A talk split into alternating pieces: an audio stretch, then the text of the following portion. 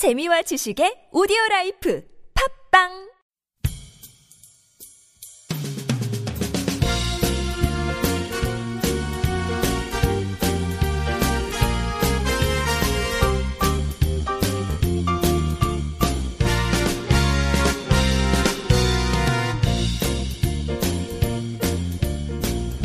안녕하세요. 이동 기자입니다. 안녕하세요. 문경환 기자입니다. 예, 북한이 얼마 전에 그 무수단, 무수단 미사일, 이른바 화성10호라고 북에서는 그렇게 얘기를 하던데 그 발사했지 않습니까? 이거 네. 가지고 상당히 이제 논란도 많고 이슈가 됐었는데 이걸 한번 다뤄봐야 될 것 같아요. 예, 예. 아주 큰 사건이죠. 네. 언론에서 되게 떠들썩하게 얘기하고. 근데 용어부터 좀 정확하게 해야 될 것 같아요. 화성 10호가 맞냐, 무수단 미사일이 맞냐. 아무래도 무수단 같은 경우에는 그 미국과 한국에서 일반 그 미사일 명치 모르는 상태에서 그냥 이름 붙인 거 아니겠습니까? 네, 무수단에서 처음 발견됐다라고 해서 무수단 미사일. 네. 네. 그래서 사실 원래 이름이라는 건 만든 사람이 이름을 짓는 거잖아요. 그렇죠. 제가 예를 들어서 책을 만들어가지고 책 이름을 지었는데 책을 사본 사람이 책 제목을 자기 마음대로 바꿀 수는 없는 거 아닙니까? 그럼 별명이라고 할 수 있겠지만 정식 명칭이라고는 볼 수 없겠죠 아무래도. 네, 그렇죠. 근데 이게 희한한 게 무기 세계에서는 이런 게 다 있더라고요. 예를 들어 러시아의 여러 무기들도 그 나토에서 부르는 이름이 다 따로 있어요. 네. 러시아가 원래 자기들이 부르는 이름이 있고 어, 다 이- 이런 식이더라고요. 왜 그런지 모르겠어요. 어, 서로 불편하게. 그러게 말입니다. 그 같은 무기 알고 보면 같은 무기인데 다르게 불러가지고 다른 건 줄 아는 네, 그런. 그럴 수도 있, 거죠. 네. 겠죠 자, 아무튼 그, 그래서 여기서는 이제 진짜 이름을 알았으니까 네. 진짜 이름을 모를 때야 그냥 무수단 미사일이라고 하는데 진짜 이름 알았는데 굳이 또 가짜 이름을 얘기할 수는 없는 거고 그래서 진짜 이름 화성 10호라고 부르겠습니다. 네. 화성 10호가 뭐 하는 미사일이냐? 예, 북한에서 공개한 건 지대지 중장거리 전략 탄도 로켓 이렇게 불렀습니다. 어, 지대지라고 하면은 뭐 땅에서 땅으로 보낸다 이런 뜻인 그렇죠. 것 같은데요. 네. 지대공, 공대지, 뭐 지대함, 함대지 뭐 여러 가지가 있죠. 네. 일반적으로 탄도 미사일이 이제 대부분 지대지가 많죠. 음. 그러면 중장거리라고 하면 중거리는 어느 정도고 장거리는 어느 정도인지가 궁금한데요. 중장거리라는 표현은 사실 없습니다. 원래 군사의 그 미사일 용어에서는 네. 북한에서는 그냥 중장거리라고 한 것 같아요. 네. 보통 중거리가 따로 있고 장거리가 따로 있고 이렇거든요. 네. 그래서 보통 이제 한 5,000km 안쪽으로 이제 중거리 정도 되고 그 밖으로는 장거리 뭐 이런 식으로 대략 분류를 합니다. 근데 이게 사실 분류도 딱 정해진 게 아니에요. 몇 킬로까지는 단거리고 몇 킬로부터는 중거리고 몇 킬로부터 장거리고 몇 킬로부터는 ICBM이고 이렇게 정해진 건 하나도 없습니다. 아. 그래서 사실 자료마다 약간씩 달라요. 아, 그래서 북한이 이게 원래 사거리가 3,500에서 4,000 이 정도 얘기 나오는데 중장거리라고 한 이유가 그냥 북한에서는 그냥 이렇게 부른다. 예. 이렇게 보면 되, 되겠군요. 그렇죠. 예. 그러면 뭐 그렇게 된 거고 이게 처음으로 이제 등장한 게 원래는 이번이 처음은 아니지 않습니까? 예, 이 존재 자체는 2007년 4월 25일 날 인민군 창건일에 그 열병식에 등장을 했어요. 네. 근데 발견 자체는 사실 그 전에 했습니다, 이미. 아. 그러니까 미국의 이제 정찰 위성을 통해서 그 무수단 지역에서 이 미사일 개발하고 실험하는 거를 다 확인을 했어요. 아, 그래서 무수단 미사일이라고 예. 불렀군요. 그렇죠. 음. 그게 이제 2007년에 열병식에서 이제 언론에 딱 공개된 거죠. 음. 예. 그러면 뭐 무수단 미사일 이라고 하지 않죠, 이제. 네. 화성 10호에 대한 이제 소개는 간단하게 된 것 같은데 이번 발사가 어땠는지 좀 네. 봐야 될 것 같아요. 네네.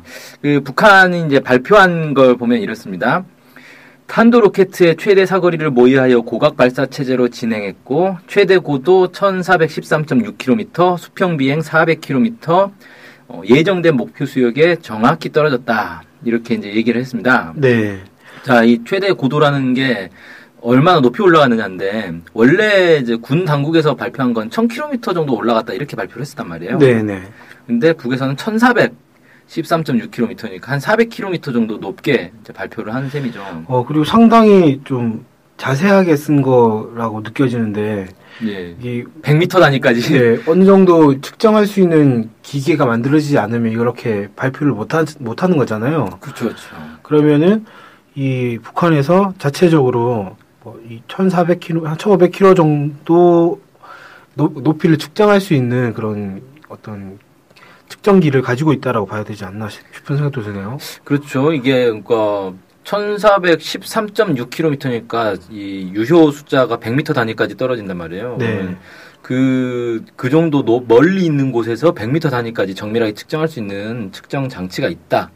음, 뭐 이렇게 봐야 되겠죠. 네네.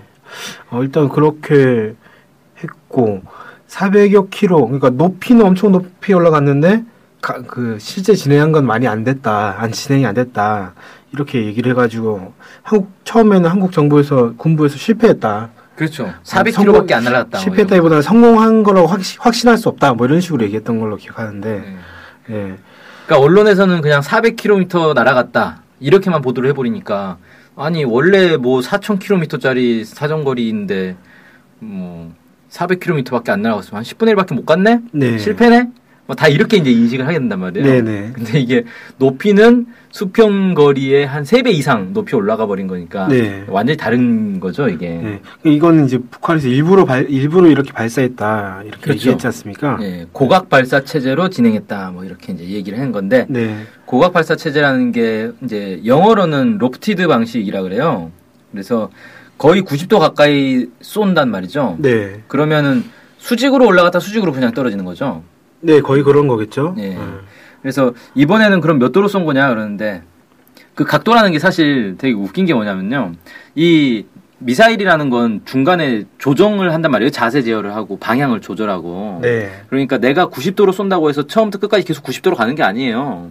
중간에 아. 내가 마음대로 바- 방향을 바꿀 수가 있다는 거예요. 아, 중간에 그 발사각을 바꿀 수 있다. 그렇죠. 아, 예, 그러니까 그 발사각이라고 할 수는 없고 아, 날아가는 날아가는 방향을. 방향을. 예. 예. 그러니까 어 이게 무슨 돌멩이 던지듯이 돌멩이를 90도로 던지면 머리 위로 다시 떨어지는 그런 개념이 아니라는 거죠. 아, 그러니까 한 번 힘을 주고 끝이 아니라 계속 중간 중간마다 그 제어를 하면서 힘이 들어가기 때문에 달라질 수밖에 없다. 네, 그렇죠. 음. 그래서 원래 탄도 미사일은 공기 저항을 줄이기 위해서 일단 최대한 빨리 우주로 나가야 돼요. 네. 그래서 대기권 높이를 보통 한 100km 정도로 보거든요. 네. 그래서 100km 너머에도 대기가 있긴 있는데 아주 희박하기 때문에 공기저항이 이제 거의 없어진단 말이에요. 네. 그래서 일단 100km까지는 수직으로 올라가서 거기서부터 이제 방향을 조절해 가지고 비스듬히 날아가는 거예요. 음. 보통 그럽니다. 그러니까 처음에 발사할 때 90도로 쐈다고 해서 이게 아 저건 고각 발사구나 이게 아니, 이런 개념이 아니라는 거예요.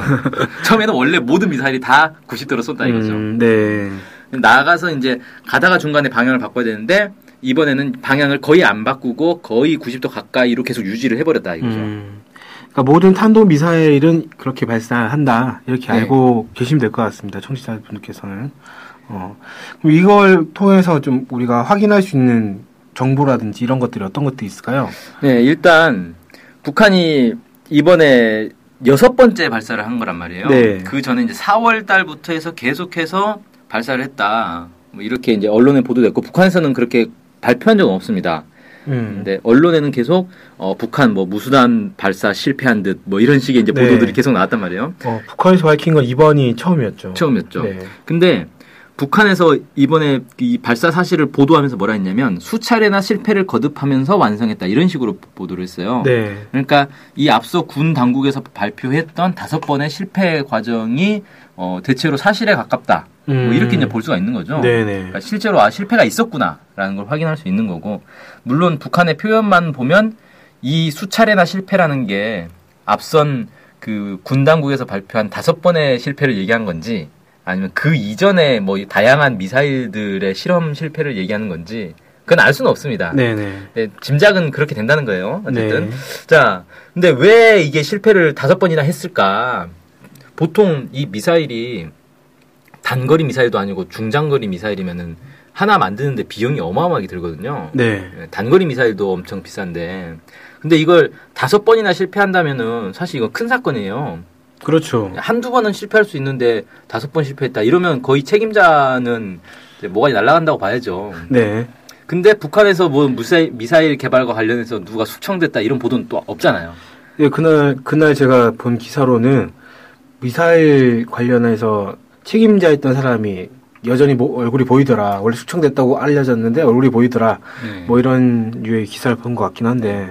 보통은 이 정도면 이제 뭐 대북 소식통에 따르면 누가 이제 고사총에 맞아서 죽었다 뭐 이런 얘기가 나와야 될 정상이거든요. 네네. 근데 그런 게 안 나왔단 말이에요. 네. 음.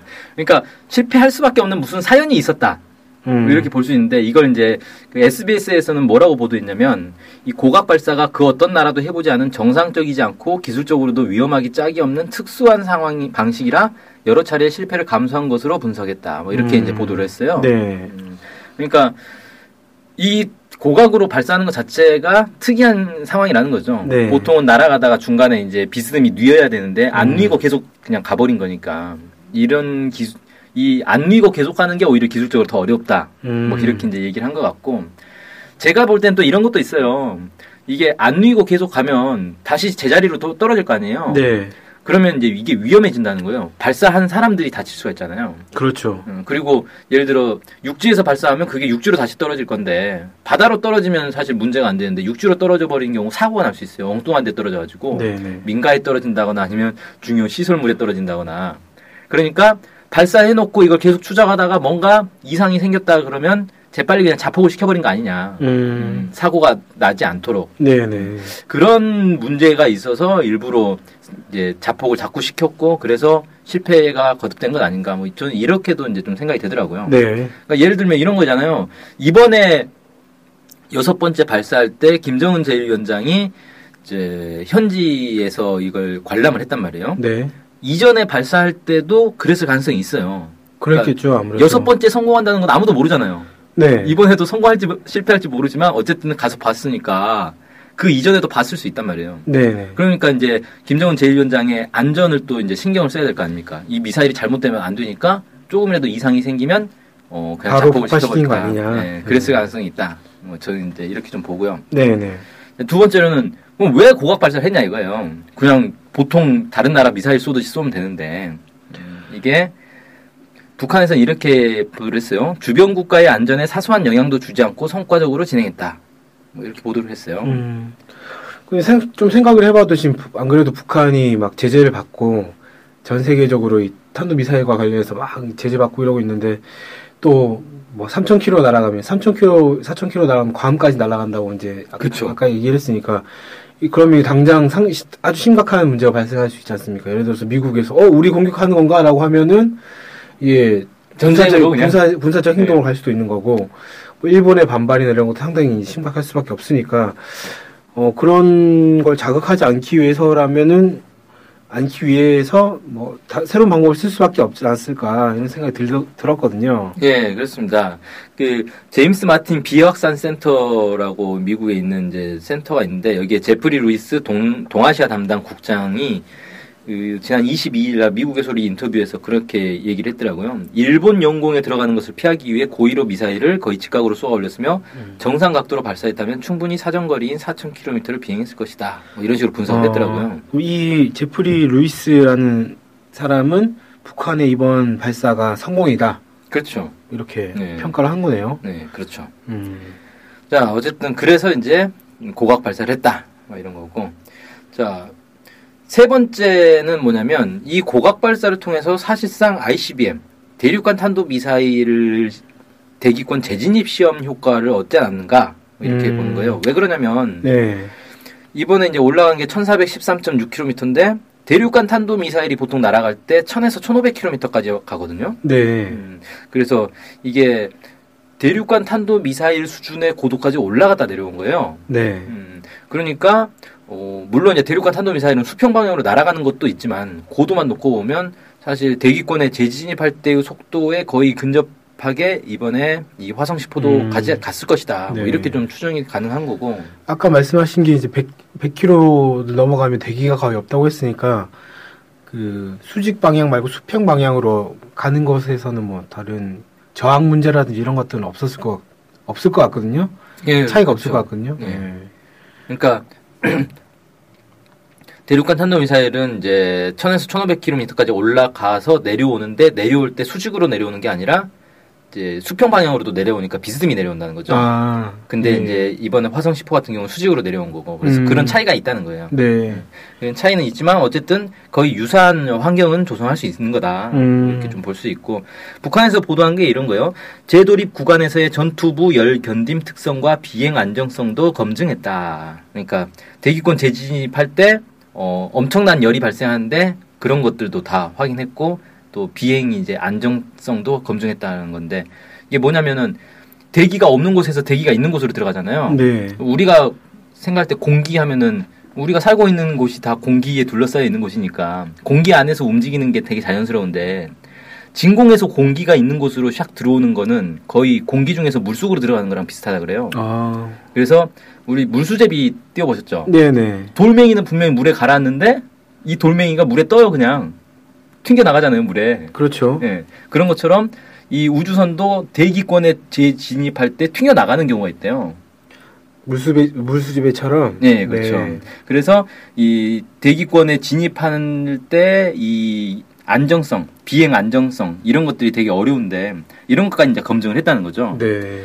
그러니까 이렇게 놓고 보면 아 북한에서 우리가 흔히 그렇잖아요. 북한이 미사일을 가지고는 있다지만 우주로 나갈 수는 있어도 다시 들어오는 건 확인이 안 됐다. 흔히들 그렇게 얘기 많이 네. 했죠. 대기권 재진입 기술 없을 것이다. 이렇게 얘기하는데 이번에 그걸 이제 실험을 해버린 거나 마찬가지다.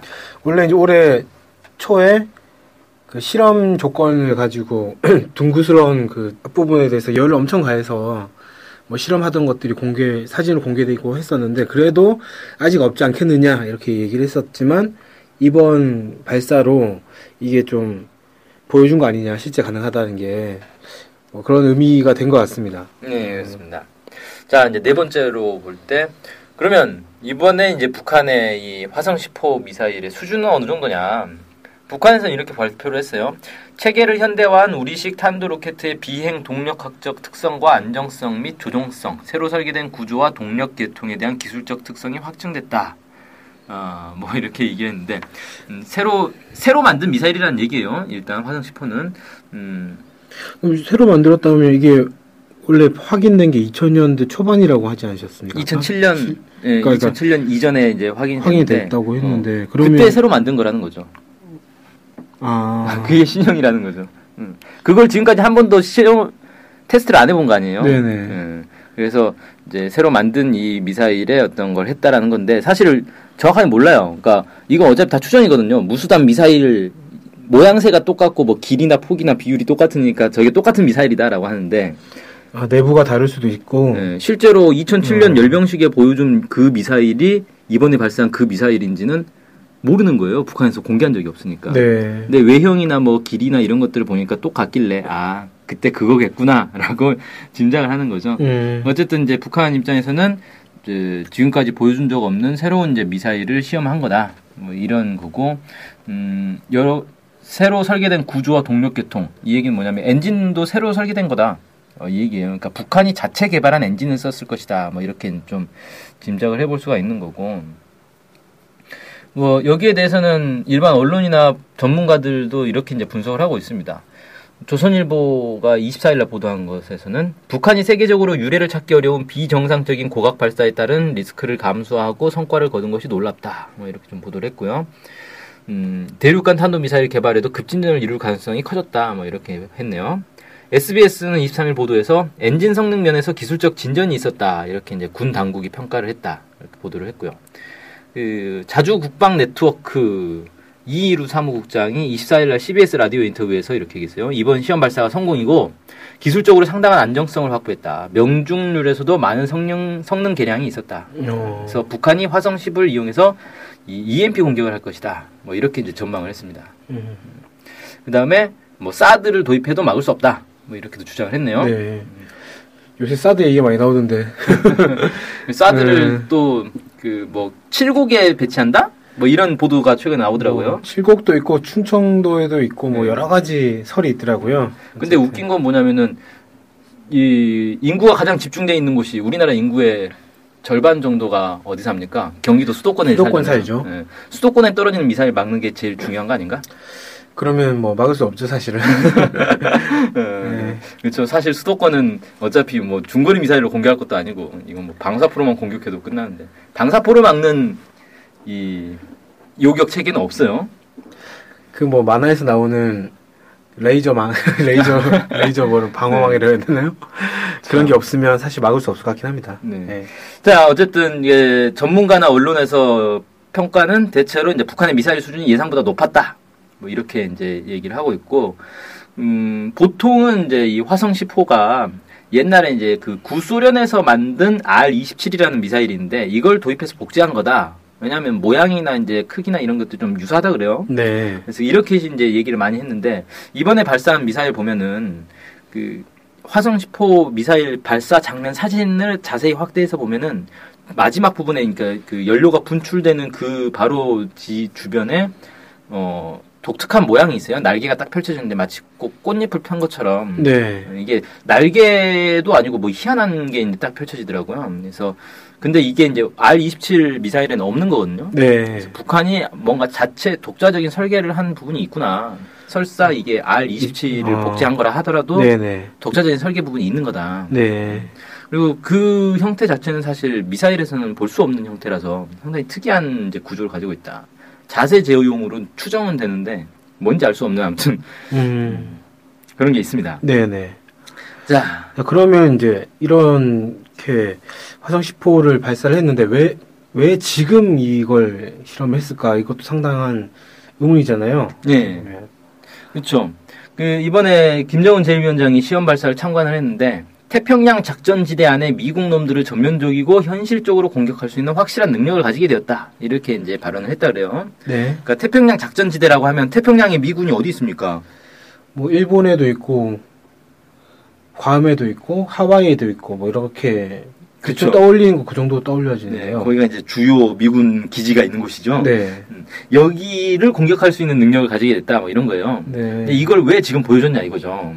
보통 이제 화성 10호의 사정거리가 한 4,000km, 3,000에서 4,000km 정도 될 거라고 보고 있고, 북한에서 괌까지의 거리가 3,300km 정도 된다 그래요. 네. 그러니까 괌이 이제 사정거리에 들어가는 그런 이제 미사일이다. 뭐 이렇게 볼 수가 있는데, 음, 최근에 뉴스 보도에서 많이 나왔죠. 괌에서 이 이때 당시에 그 B-52 전략 폭격기가 두 대가 한국에 이제 왔다. 어, 네. 핵 쿨, 그 폭격 훈련을 하러 왔다 갔고, 그게 한국 정부에 뭐 통보도 안 해줬다. 뭐 이렇게. 해서 좀 시끌시끌 하던데, 이때가 딱 그 미사일 한참 북한이 쏘던 때란 말이에요. 뭐, 그 발사 준비를 했을 때인 건가요? 그러면? 그러니까 북한이 4월 15일부터 아, 계속해서 계속 미사일을 쏴왔기 여섯, 때문에. 여섯 번, 그, 네. 했다라고 할 때, 할 때. 네, 예, 그렇죠. 그러니까 음, 이때 북- 미국은 B-52를 괌에서 어, 날려서 한국에 핵 폭격 훈련하는 것들을 계속했었단 말이죠. 그러니까 이게 밀접한 관계가 있지 않겠냐. 대- 그냥 딱 봐도 눈치가 이제 보이는 거잖아요. 예. 네. 아, 미국은 B-52로 북한을 압박한 거고 거기에 대해서 북한은 화성 10으로 괌을 공격할 수 있다는 걸 보여준 거고 뭐 이렇게 딱 돼버린 거죠. 네. 근데 이게 보면 이제 쉽게 말해서 이런 거죠. 전쟁이 나면 괌에 있는 B-50이라든지 여러 이 미군들이 한국으로 이 증원을 올 텐데 그걸 화성 10으로 이제 다 선제 공격할 수 있다. 뭐 이런 얘기를 하고 있는 음, 거고. 그러면은 유사시에 미군이, 그, 차, 미군이 차단될 수 있다. 그렇죠. 그런 얘기네요. 예, 예. 그런 걸 이제 보여준 건데 특이한 건 5월 초에 그 언론에 이제 공개된 게 제임스 클래퍼 미 국가정보국장이 한국에 와가지고 뭐 북미 간의 평화협정을 체결하는데 한국 정부가 얼마나 양보할 수 있냐 뭐 이런 걸 물어봤다 이런 게 보도가 됐단 말이에요. 네네.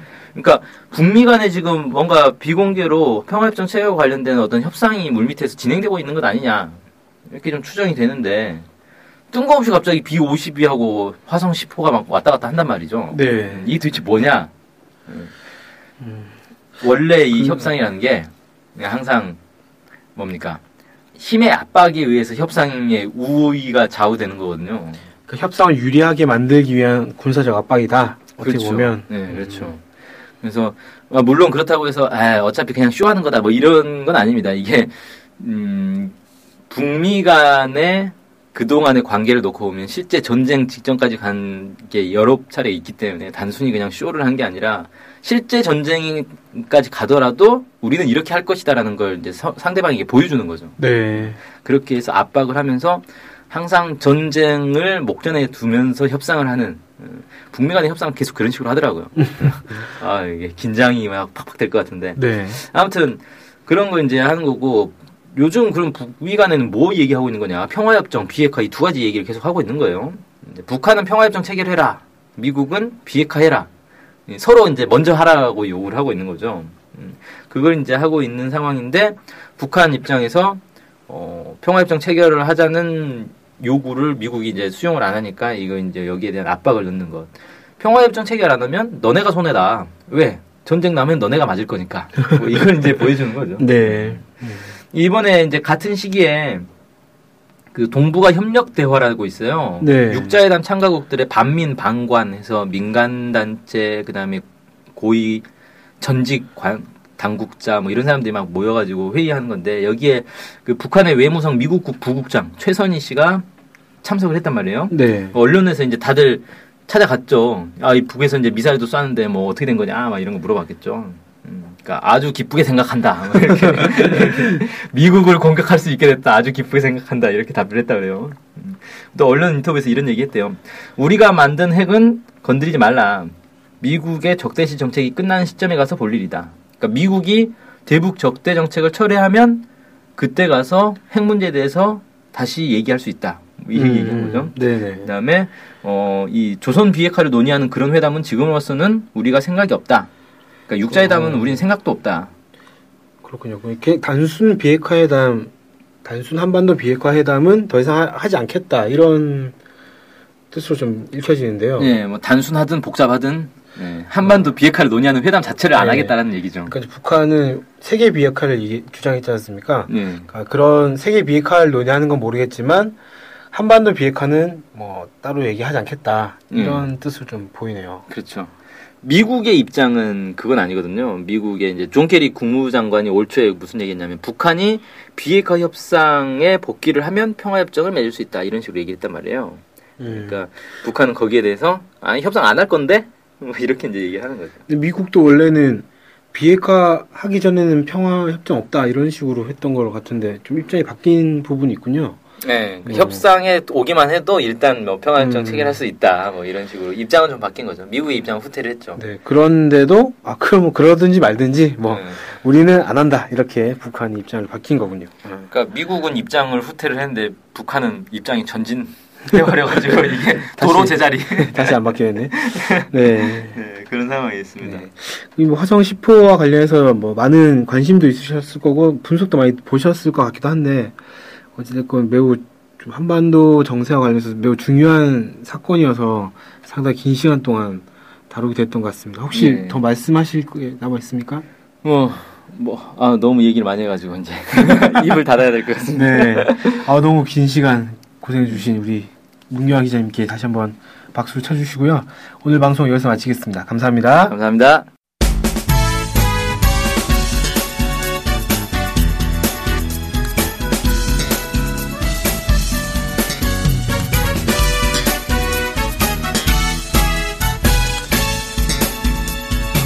좋아하세요? 예, 좋아하긴 하는데 요새는 겁나서 먹을 때마다 좀 찝찝해요. 아 진짜요? 뭐가 겁나는데요? 먹을 때는 진짜 좋은데 먹고 나면 이제 속이 좀 더부룩하더라고요. 아 네. 나이가 들어서 이제 그런가? 아니 노노노 절대 아니고요. 다른 이유가 있을 것 같아요. 아, 네. 예. 사실 그게 좀 밀가루가 안 좋아서라고 합니다. 아. 미국에서 들어오는 밀가루에 혹시 안전뱅이 밀이라고 들어봤어요? 아니요, 그 안전뱅이라 그래서 탁 땡기진 않은데 미리면 다 똑같은 종류 아닌가요? 밀에도 종류가 많습니다. 원래 한반도에 기원전 200년부터 있던 밀 종자가 안전뱅이 밀인데요. 아 토종밀. 네. 이게 일제 강점기 때 일본으로 갔다가 다시 미국으로 건너가 개량된 게 지금 아. 우리가 먹는 미국산 밀이에요. 우와. 그러면 이거는 거의 그거네요. 할아버지 밀? 원조 밀을. 네. 근데 이제 그럼 미국산 밀이 원래 우리 거였던 거예요? 어, 정확히 말하면 우리 밀을 개량한 거죠. 아. 근데 원래 우리 밀을 아직도 키우는 분들이 있습니다.